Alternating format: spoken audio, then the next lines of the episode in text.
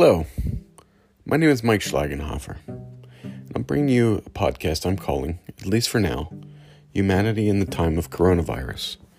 Maybe it's a little too dramatic, and maybe I'll change it later. But this is what I'm after. As I'm recording this, we're entering the third week of a quarantine over the coronavirus. Given that everyone is home all the time now, I was looking for some kind of creative outlet and settled on making a podcast because it's free to do.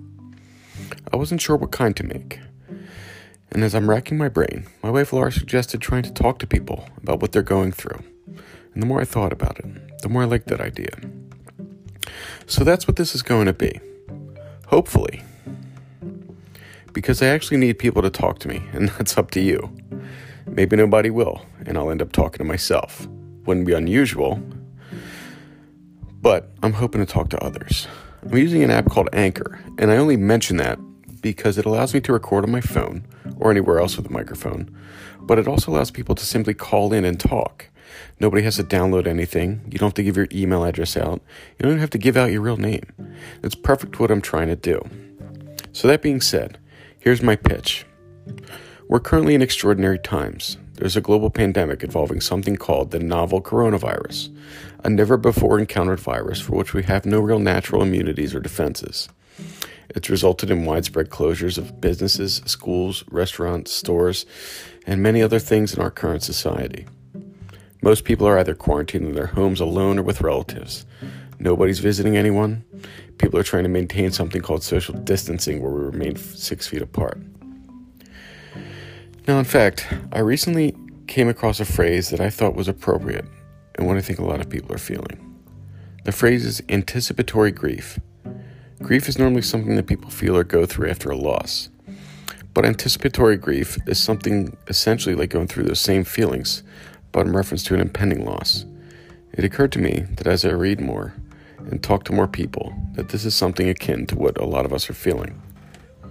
Some people are scared or alone or worried about what the future might hold, and that's okay. In fact, it's the main reason I've decided to create this. I want to talk to people and I want to help myself and others confront these feelings. I'd like to talk to you.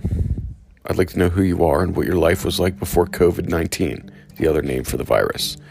And I'd like to know how it's affected you or your loved ones. What is your current situation like?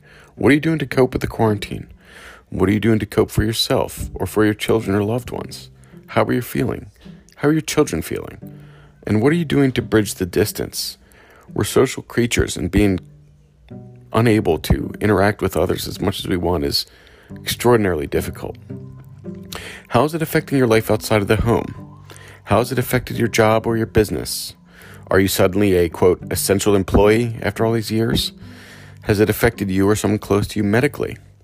Have medical procedures or treatments had to be postponed or moved because of the capacity of hospital facilities?